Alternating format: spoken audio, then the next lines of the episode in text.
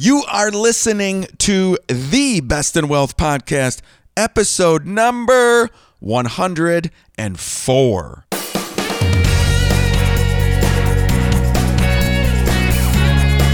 This is the Best in Wealth podcast, a show for successful family stewards who want real answers about wealth and investing so we can feel secure about our family's future.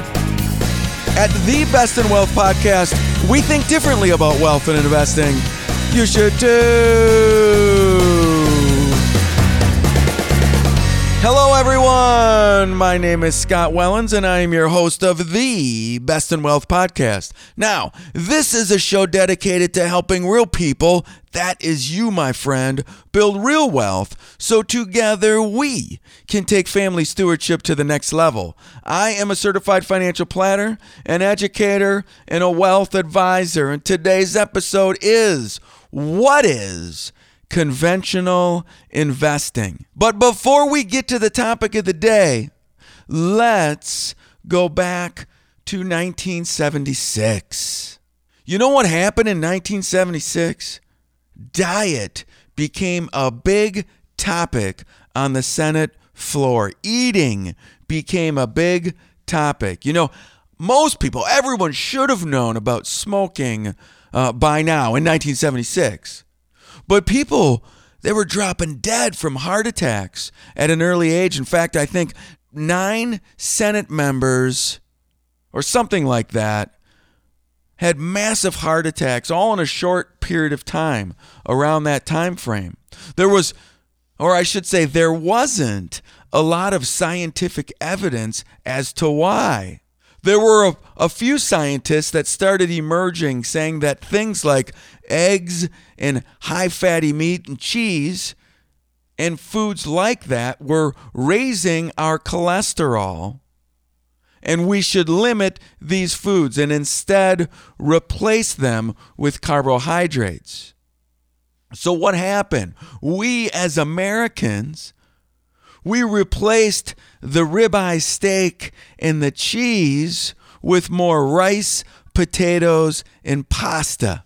I mean, we did this because we thought we were doing the right thing. Now, to be fair to the scientist, the scientist was hoping we were going to replace the ribeye steaks and the cheese with whole grains and vegetables, with those kinds of carbohydrates. But what happened? The food industry totally flipped it on its side what the scientists said. They used the first part, the first part of high fatty foods are bad, and they replaced it with all of this other stuff. So now every label you read talked about no fat foods. So we took all the fat out of all the foods, but kept all the carbohydrates, the bad carbohydrates, and we got fat. That's what happened. American obesity uh, went on the rise. We tried to do the right thing, and instead we got fat. We caused all kinds of other problems, but we didn't know any better. Why should we know any better? We go to a grocery store, and all the labels are talking about fat free, and we heard already that high fat is bad. So we just replaced all of our fat with bad carbs. I mean, you could find fat free Oreos. You might still be able to find fat free Oreos. And what, what happened? We trusted the food industry. But why? We got fat during the fat free boom.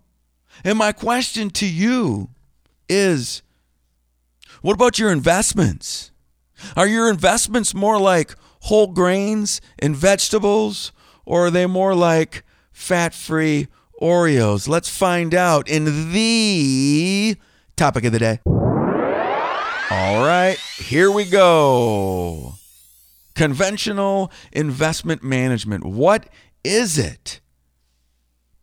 You know, last week we spent some time talking about stock prices being fair. In in the stock market just being this big, huge information processing machine that each stock price gets traded over and over and over again.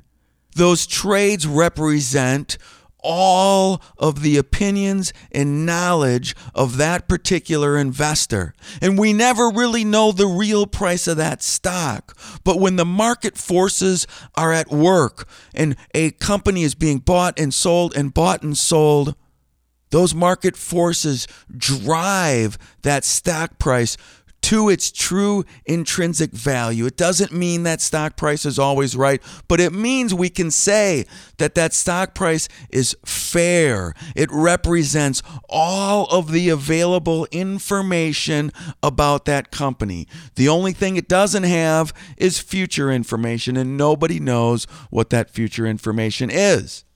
Well, today's episode is if you think that's a bunch of hogwash, if you think that market pricing isn't fair, and again, I'm not saying that it's always right. I'm just saying it's our best guess at the price. But if you don't think it's fair, there's really four ways to invest your money. And all four of these are wrapped up in what I call conventional investing or conventional investment management. So we're going to walk through these four. And next week, we're going to go over and see how these four types have done throughout history. We have we have data on all this stuff. And if you haven't listened to last week's episode about how to access the power of the market, coming up with this idea that pricing is fair, go back and listen. Bestinwealth.com slash 103, you'll find that episode. So let's get on with these four ways of conventional management.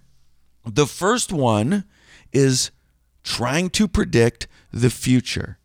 This is the most common approach for people who don't think that stock pricing is fair. This approach is based on prediction and forecasting. And these kinds of methods include picking stocks expected to perform well in the future, or moving in and out of industry sectors, or attempting to time the market. It's all wrapped into predicting the future. And when I was at Xavier University taking my classes on financial planning, I took a whole class on investing and learned the different ways to value a company.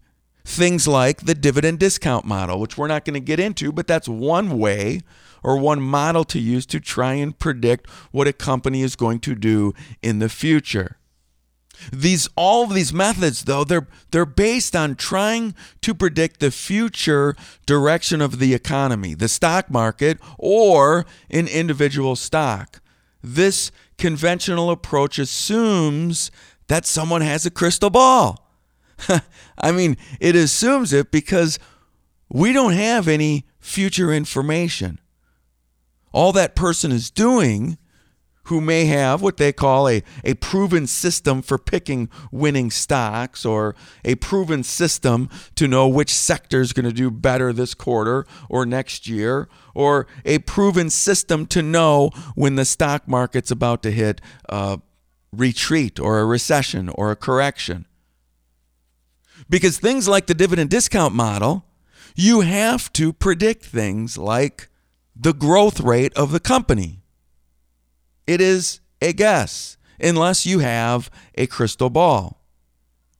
Many people think that this, though, is the key to successful investing, predicting the future. When in fact, when people meet financial advisors or others in the investment business, their first question is typically something like this I get this all the time. Where do you think the market is going, Scott? And when somebody asks me this question, they're basically asking me to make a prediction.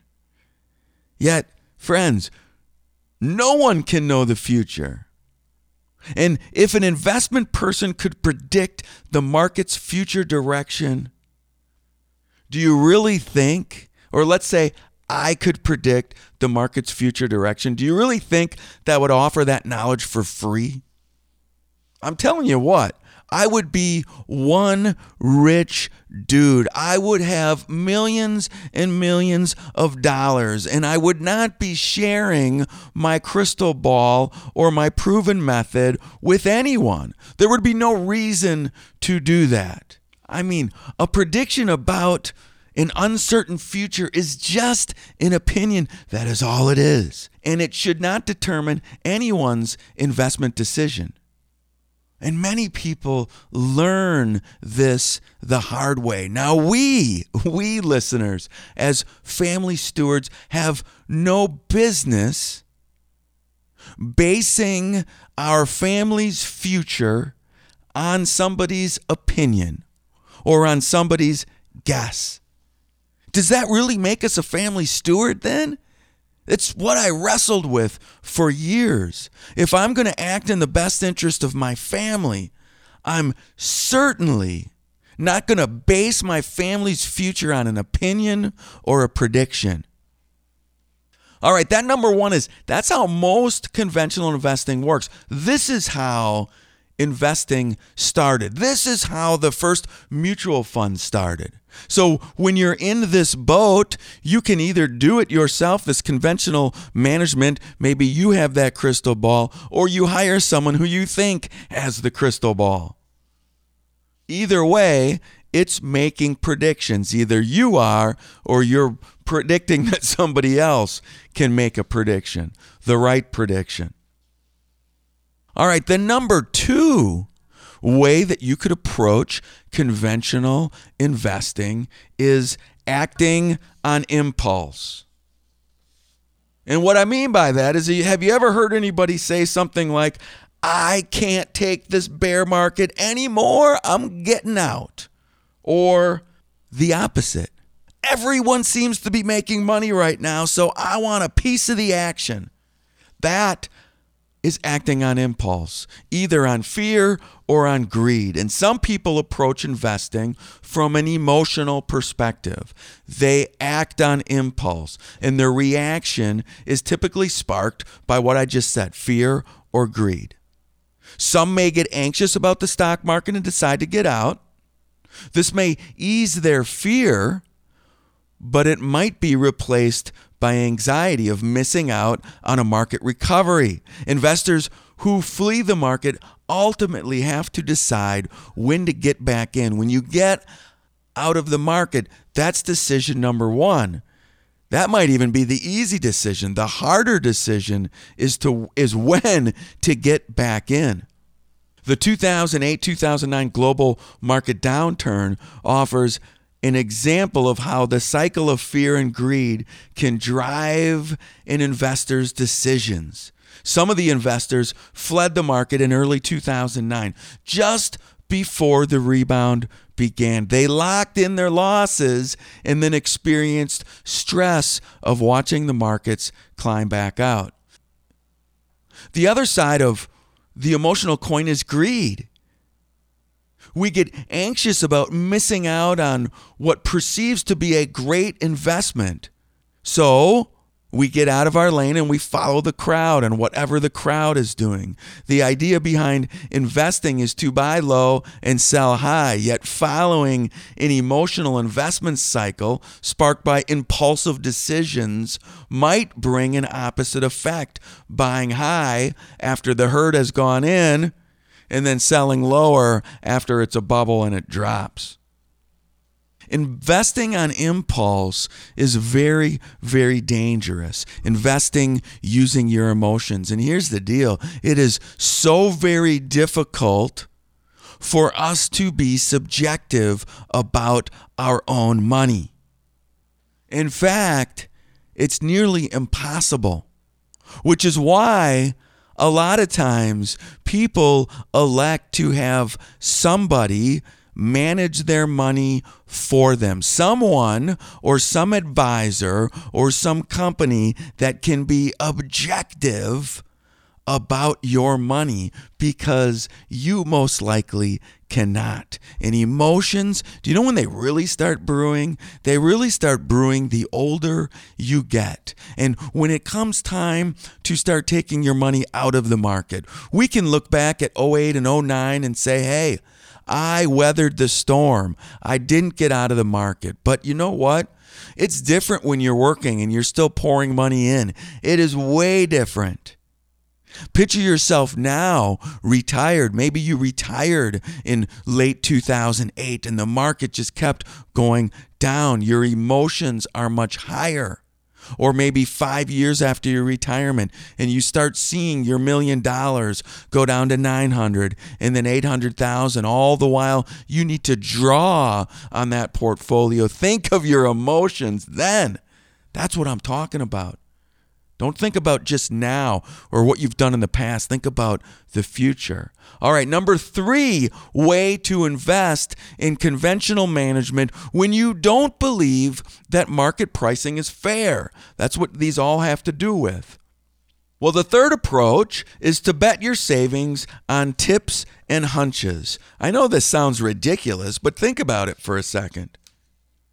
Here's a tip or a quote that I've heard before from people. I heard it on the news, so I better sell now. The news is telling me that the market's about to go down. Or what about I got a hot tip from my neighbor? It's got to be a slam dunk. My neighbor sounded really positive about this company. I ought to buy it. Or even more so, my friend works in the industry. He's got the inside scoop. Or maybe you work for the company. Or maybe that company is in your neighborhood or your city or your state. So you feel like you know it better than the, the millions of other participants. I mean, approaching conventional investing this way is almost from a get rich perspective when you act on tips or hunches. They might seek out investment insight from cable news programs that feature the Wall Street experts who appear to know something valuable. Is that you? Do you approach investing from a get rich quick perspective and act on tips and hunches? Do you seek out investment insight from cable news programs that feature Wall Street experts? And these Wall Street experts, they appear to know something. Or are there other sources that you use, maybe an investment newsletter or something like that? Because you know what? There's also a social element to this predictive investing. People like to talk about their, their winning investments at parties. We have a, a big block party coming up on Saturday and it's a perfect environment for somebody to gloat about a good investment that they bought. But you know what? You're probably never going to hear about the losers, just like when your buddy goes to Vegas and they win, you hear all about it. But when they lose, you hear nothing. And people, we, I have in the past, often followed advice from friends or neighbors or family especially if this insight that I'm getting offers the potential to make a fast and easy return. It sounds so sexy, especially for people who feel like they're behind in their retirement years. But most of the advice, in fact, almost all of it, is just noise. Because when we're not caught up in our emotions, we know deep down that there's no shortcut to growing wealth. So, why do people keep investing this way? That's exactly the way I used to invest, and it drove me crazy. It's before I understood what it meant to be a family steward. And in a lot of cases, though, for a lot of people, it's all they still know. They think this is how investing works.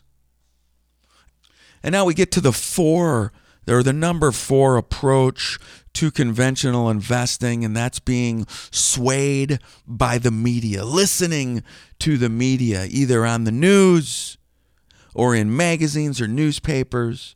I mean, things like in 1979 when Business Week came out on their front cover with the death of stocks. Well, they said the death of equities. I mean, think of you in 1979, the stock market was not a great place to be in, and that magazine said stock investing is dead. You should not put your money in the stock market. The only ones that should are people who are gambling. It's not a good place for your money. It's not safe. It's not right. Equities are dead. And if you follow history, from 19 past 1979, we started seeing one of the biggest, strongest bull markets on record. But if we're reading that magazine, I mean, what are we supposed to think? If I'm reading that magazine, I mean, I'm only eight years old at the time, but I'm probably getting out of the stock market. And these types of articles or these types of stories on the news happen over and over again. And these so called experts, listen, they are not paid to make the correct prediction. They're paid to make a prediction, period. Or they're making a prediction based on a book that they just wrote and they want to sell copies of their books. And the news want to get to your emotions. They want more listeners. And they're not going to get more listeners if they don't stir up your emotions with these stories. The financial and popular media define what investing is for many people. Whether the, the message is crafted by a financial publication, a website, or a cable program, it often targets human emotion. In these news outlets, they prey on investors' fear and anxiety about the future while others suggest you can tap into special knowledge to gain quick, easy wealth. Investors who are tempted to act on these media messages should remember the media is selling entertainment, period. They want more subscribers, they want more listeners. They're not concerned with real financial advice.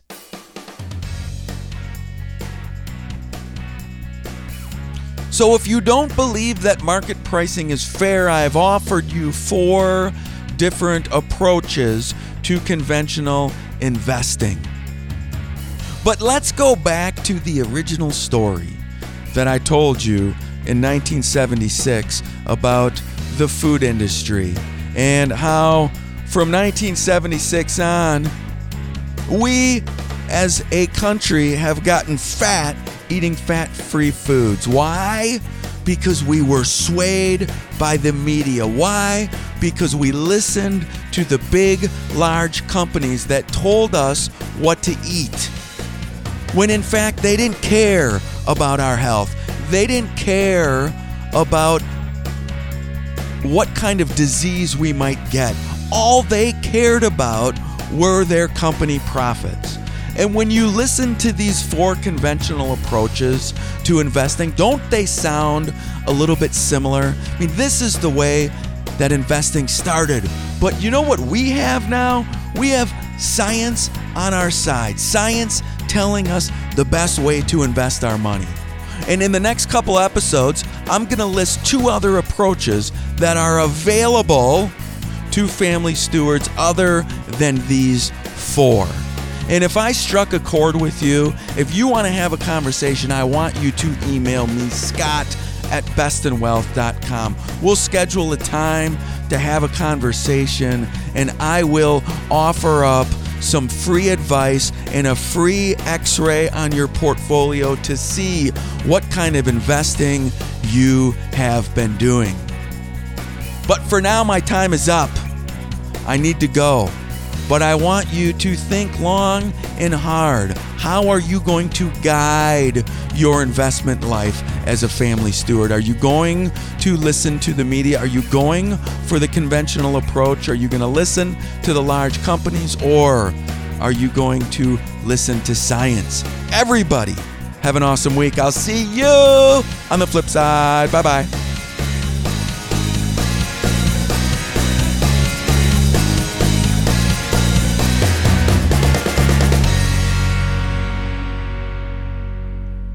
The Best in Wealth podcast is hosted by Scott Wellens. Scott Wellens is the principal at Fortress Planning Group. Fortress Planning Group is a registered investment advisory firm regulated by the Securities Act of Wisconsin in accordance and compliance with securities laws and regulations. Fortress Planning Group does not render or offer to render personalized investment or tax advice through the Best in Wealth podcast. The information provided is for informational purposes only and does not constitute financial, tax, investment, or legal advice.